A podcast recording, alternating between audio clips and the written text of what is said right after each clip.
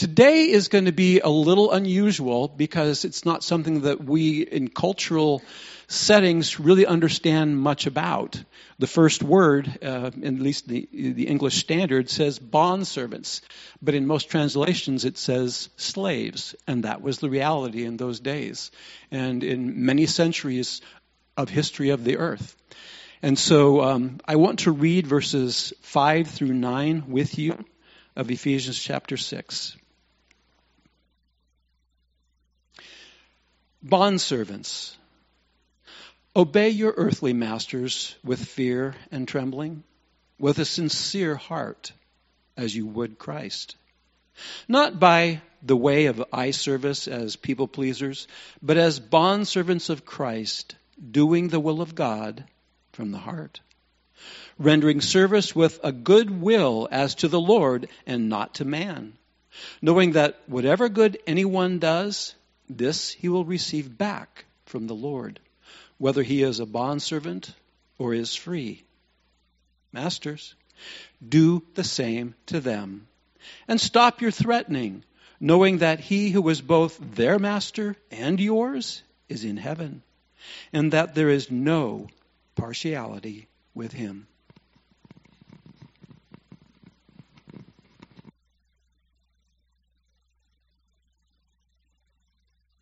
Thank you, Dwight. Thanks for that update, too. If you weren't here those couple months ago, as we shared our, our partnership, and we were uh, supporting Dwight and Mary as a church this year uh, in prayer and financially to see this happen because we do believe in that Acts 1 8 mission. And we often call us to give sacrificially to those other regions and those other places and we want to give and invest right here fully. And we are in our neighborhoods, and certainly where you are planted and surrounding this place. Uh, but we want to learn and glean from a couple who has done this for decades, but is also trying to contextualize in a whole, uh, a whole new way. Uh, as we're always trying to learn and develop and grow, and never, never rely on what used to work, but to continue to follow the Spirit into all of the fields we're sent into. So, if you're looking for a ministry to partner with and to give to, this would be one that you can. You, Dwight has a nonprofit uh, as well that you could support and give to for not just this kind of ministry, but counseling and consulting and all that he continues to do in ministry. So we're grateful uh, to have them as both a model and also as, as friends and disciples, fellow disciples, doing the very work of the Lord. As Dwight said, this is the kind of final section of house rules, you might call it. Uh, Paul's been addressing husbands and wives, parents and children, and now masters and bond servants. All of this flowing out of Ephesians 5. And remember, when Paul wrote, he wasn't stopping to write headings and numbers of titles, and so there is a flow here that moves across chapter uh, barriers, and it really comes out of the uh, the middle portion of Ephesians 5, where Paul says, "Be being filled with the Holy Spirit." As you are continually filled by the living Spirit within you, this then will be what it looks like. This will be transformed living. If we start just pulling these verses out of this context and say, okay, I need to, I need to get my act together. I need to work harder. I need to love like this if I'm a husband or a father or a wife, or if I'm, well, maybe in our context, if I'm a, an employee or, uh, or a boss. I need to, I need to, I need to get working that's going to fail every time. This doesn't come out of our own strength. This comes out of the, the Holy Spirit working in and through us. This is the result of who God is and what He's done, and therefore who we are. This then is what it looks like. That order is so vital. I can't tell you how many times I've already said that in this series, and hopefully uh, different ways, but to try to drive home that point of what we are relying on for this kind of work. It's already been done. We are created to do good works. God prepared those in advance for us to do. That's Ephesians 2. Because of his amazing grace that he's poured into our lives. Because we need nothing from any other person or any other thing, we can then be freed to serve because we have been given everything in Christ. And that's the center point of this message. We need nothing from any other person or any other thing because we've been given everything in Jesus. Therefore, we are freed to serve, freed to give. Our lives can be transformed without even our circumstances changing at all. And many of you need that today. You need a transformation. You need a complete change, knowing that there's so many circumstances that you have no control over whatsoever. And Jesus may change them, He may rescue you, He may move you, but He wants to transform your very heart and perspective. Right in the very place that you are, He can transform your life, and in that bring you freedom. As Dwight said, many of your translations, if they say the letters NIV or NASB or NRSV on the spine of your Bible, they'll say slave to begin this section. That may not be all that helpful, simply because of what comes to mind when we think of slave and slavery, our own grievous history of oppression and suppression, of dehumanizing, of violence often, if not primarily, along racial lines. Interesting that we come to this passage on uh, Martin Luther King weekend. Uh, it wasn't lost on me as we once again remember not just a, an advocate, maybe the most influential advocate for equality in the history of our country. That's often how he's proclaimed, but his day, his day is set aside tomorrow. We do have a day set aside for one of the greatest Christian martyrs that our country has ever known. The life of Martin Luther King, of Dr. King, modeled a life following Jesus about as well as any in a public arena that we have seen in our history. It seems to be glossed over. But the only reason he continued to preach for righteousness and for justice for all peoples was because he was a follower of Jesus and he could do no other at the threat of his own life. He literally laid down his life and continued to walk, even bringing his family into harm's way because of his commission to be a follower of Jesus, to stand up for truth and justice and righteousness. And so he rightfully is honored and proclaimed. And even Dr. King would say, Look not to me, but look to the God that I serve, the God who stands for justice, for mercy, and for equality. And so we come to a passage addressing slaves or bond servants and masters at a time when even our nation is reflecting on oppression and suppression, hopefully grieving and continuing to lament and repent for where we have even propagated division along those kinds of walls and racial lines. So it may not be helpful to have the term slave in this context because it was different in their day. Now, certainly, it's not to sugarcoat anything. There still was plenty of oppression and suppression and, and mistreatment from masters or those in positions of power to those inferior. But uh, that was maybe more of the exception than the rule. Slavery and household servitude was very normal in their culture.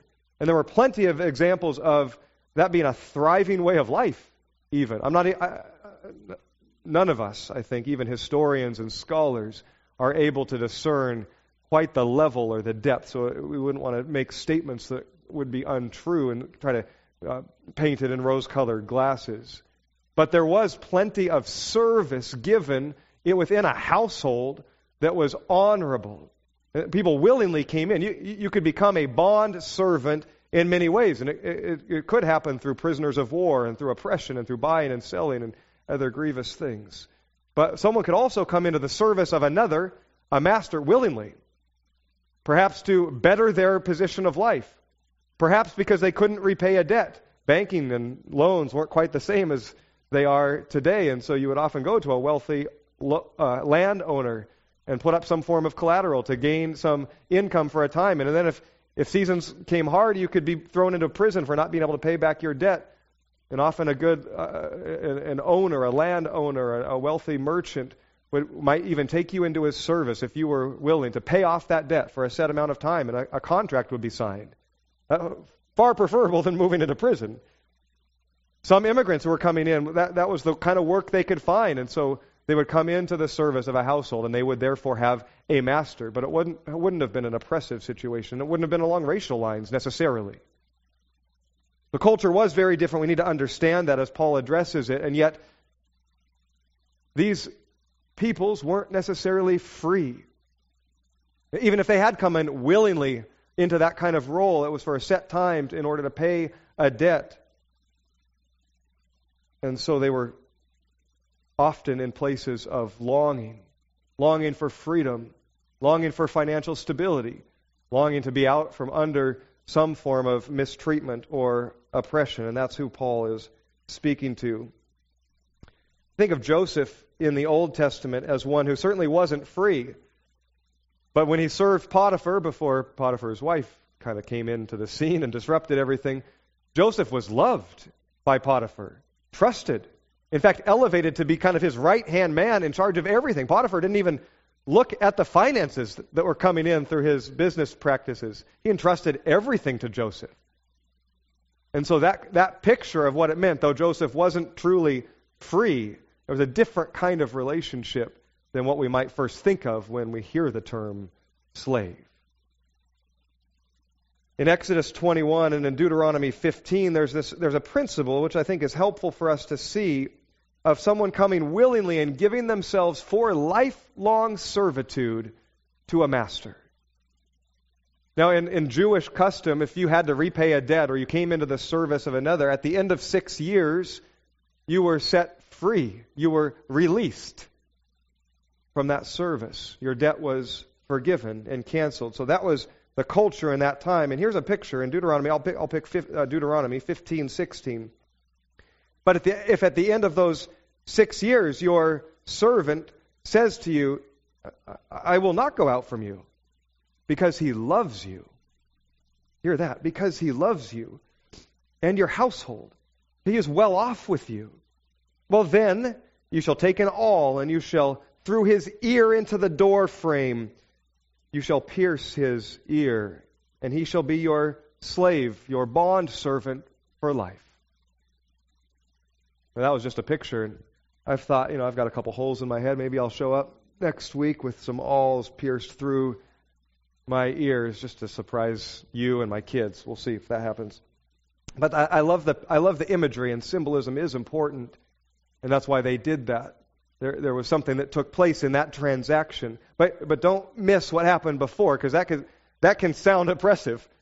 Wait, you took a, a, an awl and a, and a hammer and pierced that ear lobe right through to the door?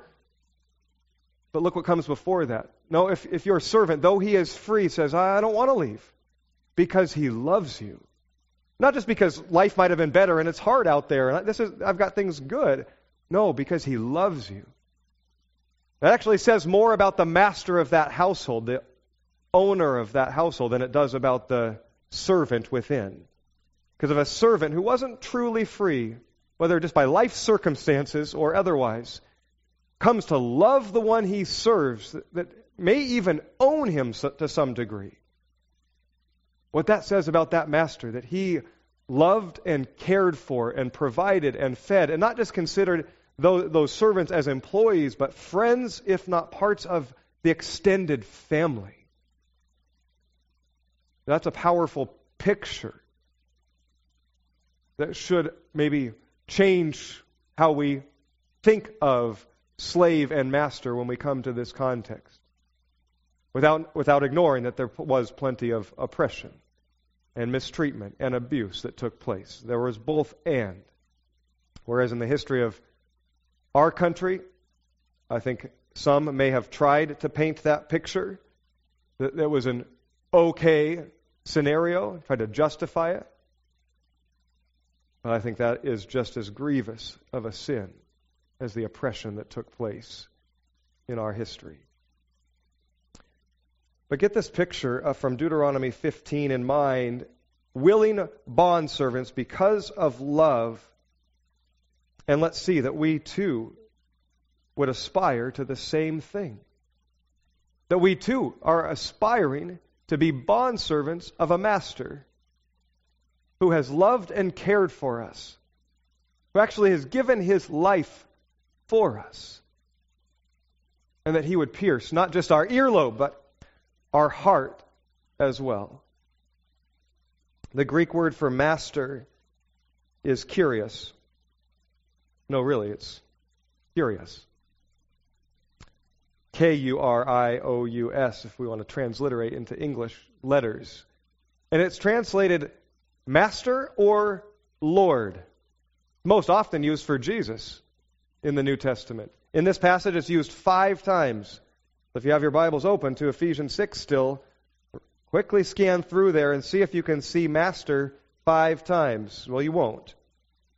But the word kurios is there five times because it's also translated Lord, referring to Jesus.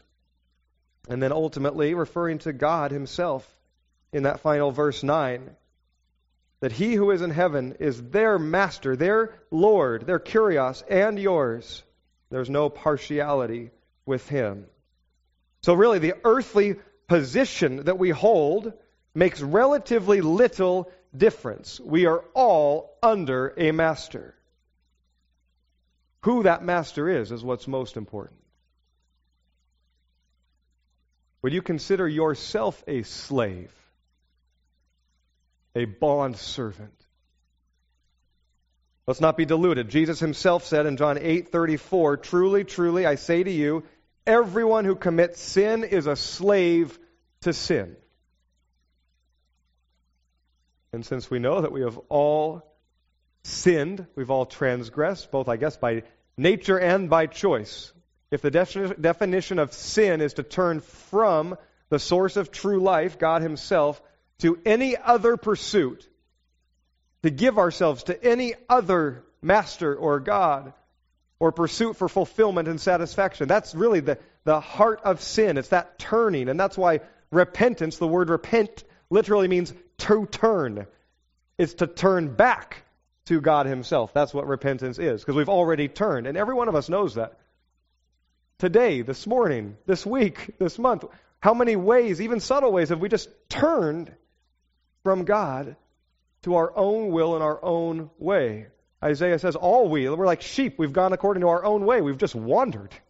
We're just truly wanderers, and we find ourselves lost to turn and to come back to that shepherd, to that God, is what repentance is. So if that's the definition of sin, then we've become a slave to sin, Jesus says. He actually uses the term bond servant here, though it can sometimes feel like we've been taken unwillingly. We are in bondage or oppressed to the service of another or this world or consumerism or pleasure or power or affirmation and approval. And though we don't want to continue to serve, we feel in bondage to continue to try to find satisfaction and fulfillment and purpose and all of these other things. We feel trapped. We can feel unwillingly like we've given ourselves, and yet truly, we have willingly each one turned. It's both and. We've become a bondservant of another master. And we know what the end is. The tragic end is already written. Paul says it in Romans 6:20. For when you were slaves to sin, you were free in regard to righteousness. Tongue in cheek there. If we could do air quotes, you would. That you were free in regard to righteousness. But what fruit were you getting at that time from the things from which you are now ashamed, that lifestyle? For the end of those things is death. The wages of sin is death. The, the, the payment the wage that you have earned for living that way ultimately leads in death, separation from God. That's the reward. That's the reward of that pursuit. Though you thought you were free in accord to righteousness, in, the, in a sense, to do whatever you want, whatever you will, whatever feels good, you think you have freedom. In reality, you are a slave. You're under an oppressive master that will ultimately lead to death. Jesus said in Matthew 6:24 in his Sermon on the Mount, and we'll come back to chapter 6 in a little bit. He said, "No one can serve two masters. You will either hate one and love the other, or you will be devoted to one and despise the other. You cannot serve both God and money," is the translation in many passages. It's mammon, which is a broader picture of probably worldly pursuits or wealth. You can't serve both. You have to have pure, uh, to be pure of heart, to have a singular devotion to one master. And this may be the biggest thing in our current culture that keeps us from walking faithfully with Jesus is we're trying to serve both. And we don't know how to break free from the oppressive master of ultimate consumerism, of affluence, of prosperity, of abundance, and all things that come with that a sense of security, comfort, control, and pleasure. Why Jesus said it is very difficult for a rich man to enter the kingdom of heaven. He said that to his disciples after confronting a very wealthy man who said, Jesus, what, what must I do to earn your favor, to inherit the, the kingdom? I'll follow the law, Jesus said, and he was te- kind of testing him. All this I've done, you know, he, he's like, there's nothing holding me back. And he said, well, then, you want to be perfect then? Go and sell everything you have, give to the poor, then come follow me. Then you will have one master. And he went away sorrowful. Is it because he had great wealth?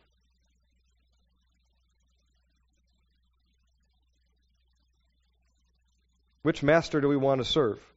One that leads to bondage, to death, to oppression, that requires, even if not demands, more and more and more from us? Obviously not.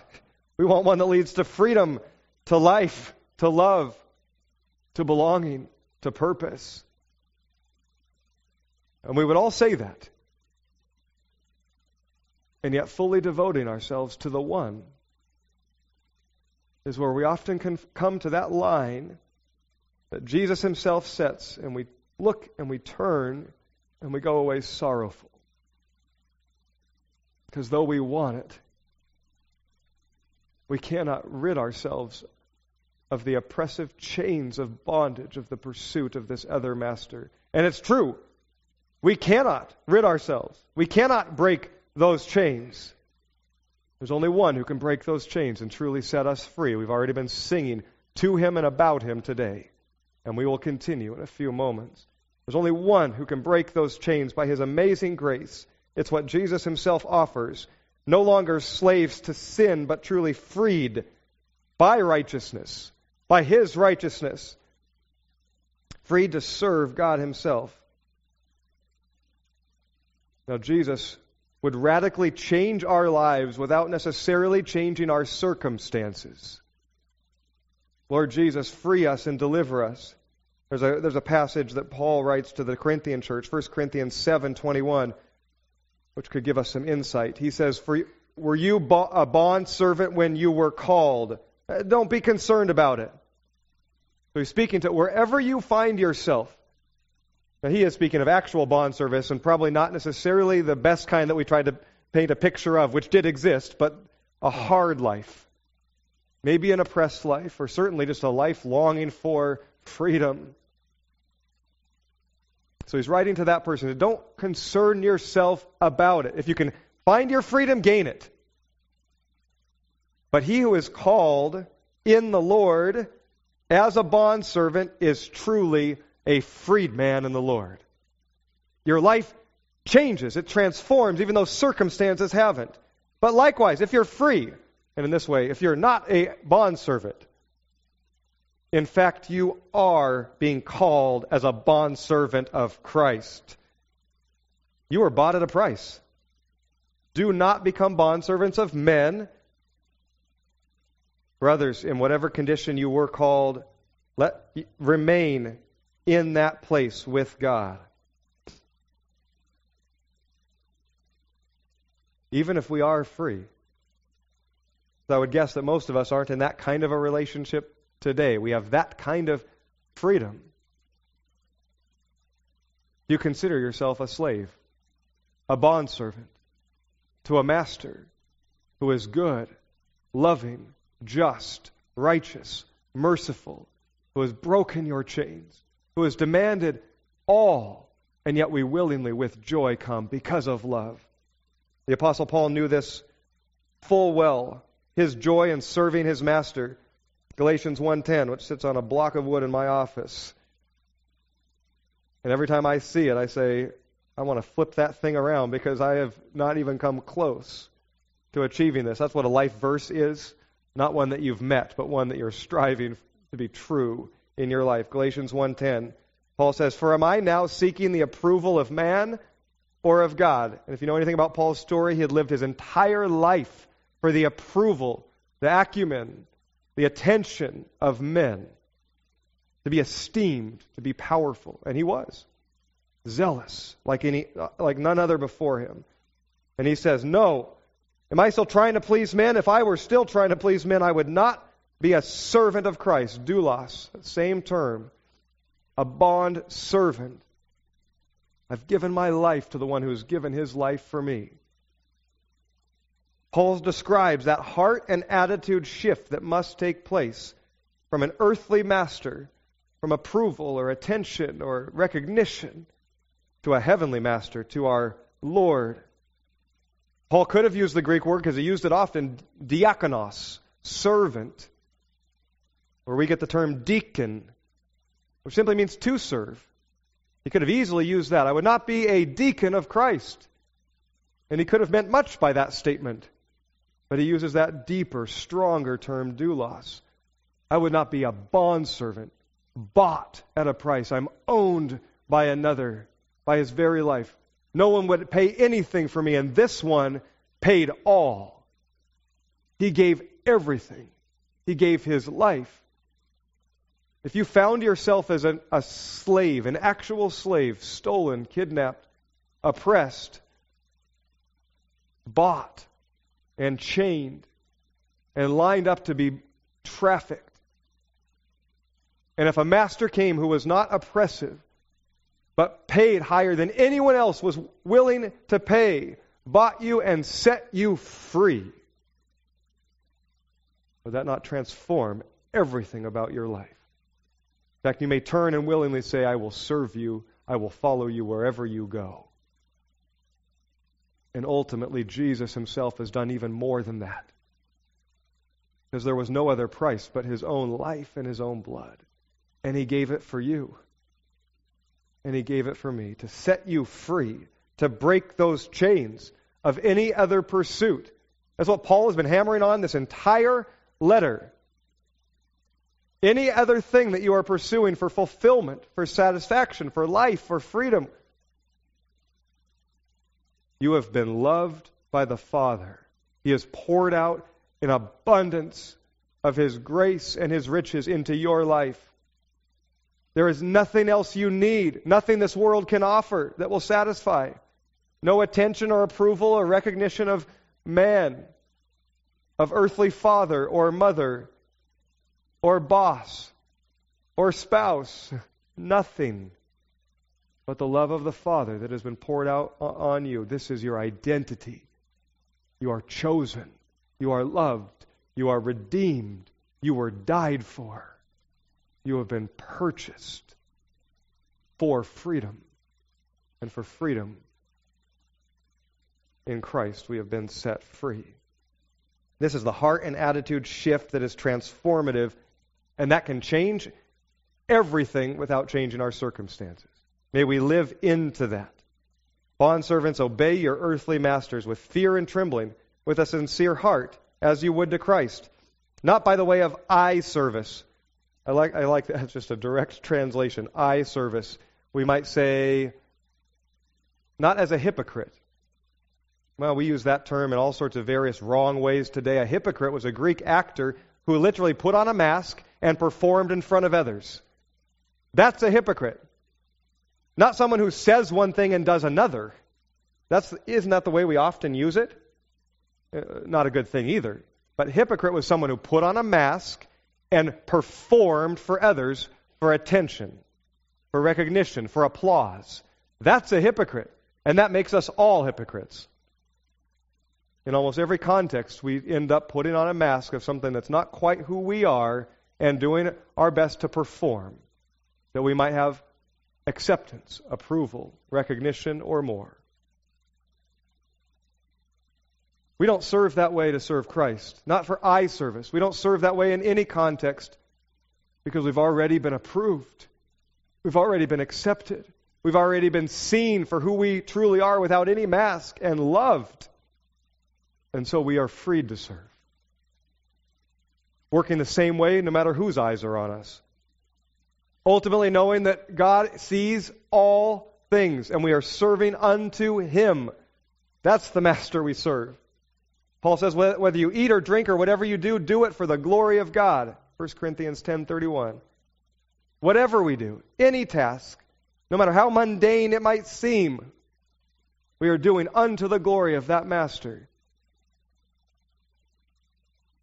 Our life becomes transformed even without our circumstances changing because this is our call. Jesus railed against the Pharisees a lot. They were the religious leaders, the Jewish religious leaders that had everything in their life was set and detailed and oriented to the law. They were by that standard perfect. When they did sin, because of course they knew they did, they perfectly followed their way of redemption through sacrifice. So they were esteemed and they walked around like it. Well, Jesus railed against them more than any other. He said, Your lips praise me, but your hearts are far from me. You're just religious. In, this, in the Sermon on the Mount, I said we'd come back to Matthew 6. This is our call for the master that we serve, not the ones of this world. Jesus said, Beware of practicing your righteousness before other people in order to be seen by them. That's literally the definition of a hypocrite. To act in front of another for their recognition. Beware of that, Jesus says you will have no reward from your Father in heaven. You may have a reward on earth, and that is it. And if you know, you like I, any approval or recognition we've ever received, it feels good in the moment and never lasts. It's never enough. There must be more. That's serving an oppressive master because there will be no end to that pursuit. That's your reward. But if you want more of that, if you want more than that, we serve our Father in heaven in all that we do. And then he lists some examples. When we give to the needy, we do so in secret, that our Father who sees what is done in secret will, will reward us. When we pray, we go into our room and we close the door. That doesn't mean we can't pray in public and in gatherings. We should. But he was contrasting the Pharisees who would come in public and with many words and many mantras and repetitions, with arms stretched loudly for everyone to see their righteousness and their holiness. They thought they were honoring unto God but ultimately only seeking the approval of men. So when you pray, you go into secret, and your Father, who sees what is done in secret, will reward you. When you fast, you do not do it to boast in front of men, but your Father, who sees what is done in secret, will reward you. Again and again, that phrase. Do not lay up for yourselves treasures on earth where moth and rust destroy and thieves break in and steal but lay up for yourselves treasures in heaven where neither moth nor rust destroys and where thieves do not break in and steal. For where your treasure is, there your heart will be also.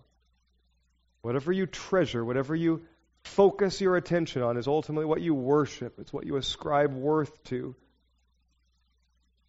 When we have an audience of one, so to speak, one who sees all, we are freed to serve any others, regardless of whether it is approved, honored, recognized, noticed, because we have a Father who sees all, and what He sees, He will reward. Is that the reward that we're after? Well done, my good and faithful servant.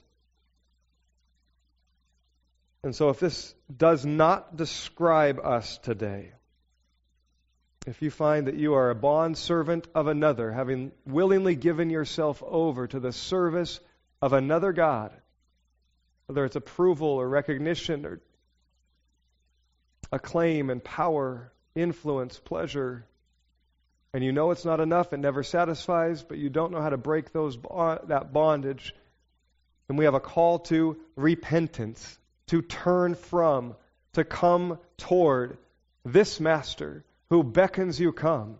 The only one that can break those chains. If you spend effort trying to break those chains of bondage, I'll, I'll give it all away. I will.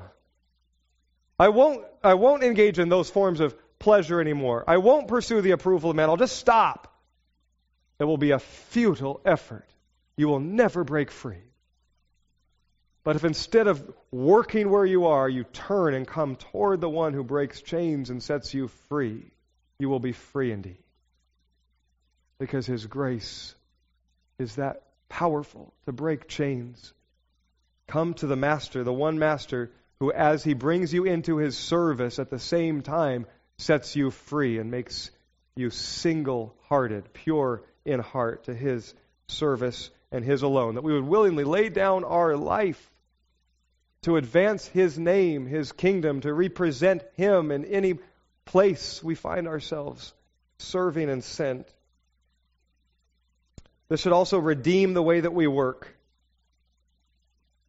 For those that are bondservants of Christ and find themselves also struggling with the approval and the acclaim of others, the attention, as if that was enough to satisfy. And if some of you want to be out of your current job like yesterday, Jesus can transform your work without changing any circumstances. You can transfer bosses without changing an earthly boss. And I'm not saying getting out of a current environment and getting onto a, a different job is a, a wrong thing or a wrong prayer. It may very well be good. But right now, even today or even tomorrow, you can transform the way that you work, knowing that Jesus, your master, sees all and you are giving all unto him, not to your earthly employer.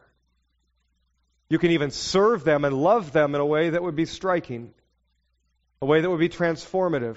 Whether or not it's, and actually, it, it may be rewarded in an earthly way or it may even come with greater persecution. You ever felt that? What's your angle? Why are you doing that? Greater oppression. And so we're called to serve. I think of Daniel in the Old Testament who served pagan rulers, dictators, abusers, murderers. He served them and served their kingdom. How could he possibly do that? He advanced their kingdoms because his faith was in one true king, a God who held even these most powerful men on earth in his hand and could allow their kingdoms to rise and then bring them to nothing. And he did, and Daniel saw them come and go because he served one true king. Lord, your kingdom come, your will be done on earth as it is in heaven. Our service can transform without even our circumstances changing as we give all things, even the mundane things that we're called to do, unto the Lord. Brother Lawrence was famous for this, finding some of the most holy places in his life washing dishes, though he was a monk in a monastery and had hours a day in religious devotion and prayer and worship. He said there is no greater sacred space. In fact, there's no differ, differentiation between sacred and secular as I practice the presence of God with, with me in all times, at all places. So even washing dishes unto the Lord.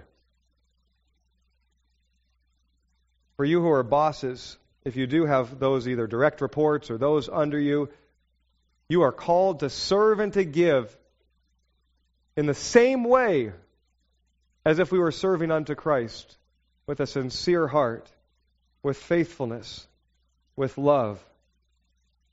Perhaps our leadership of others and our oversight of others will transform because ultimately we are very, there's very little difference between us, even if you have some kind of authority, as to the newest hire, because we are all under this one master. Think of Boaz, who served as an earthly example and greeted his servants each day with, The Lord be with you. And he treated them generously and cared for them and his mercy then extended to the immigrant Ruth.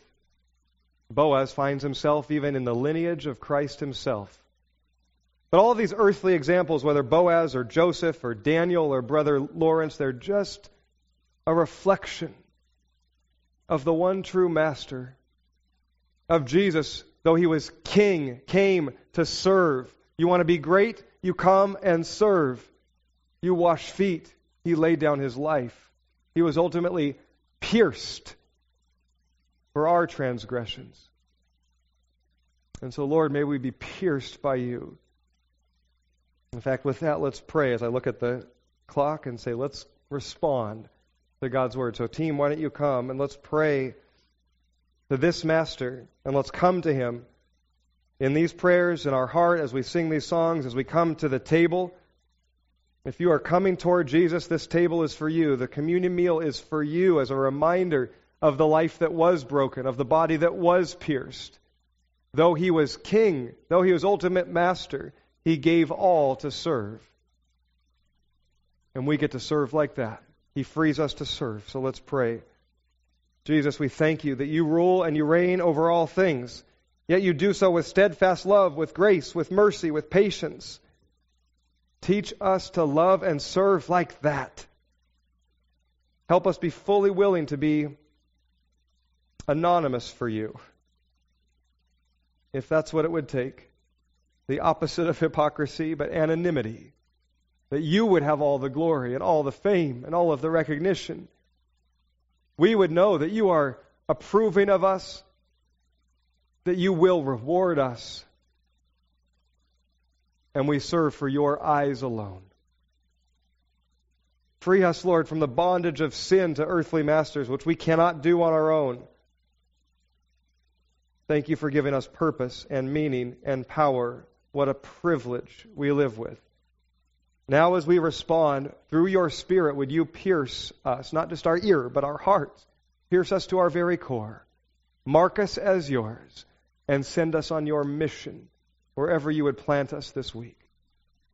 For your glory and our joy, we pray. Amen.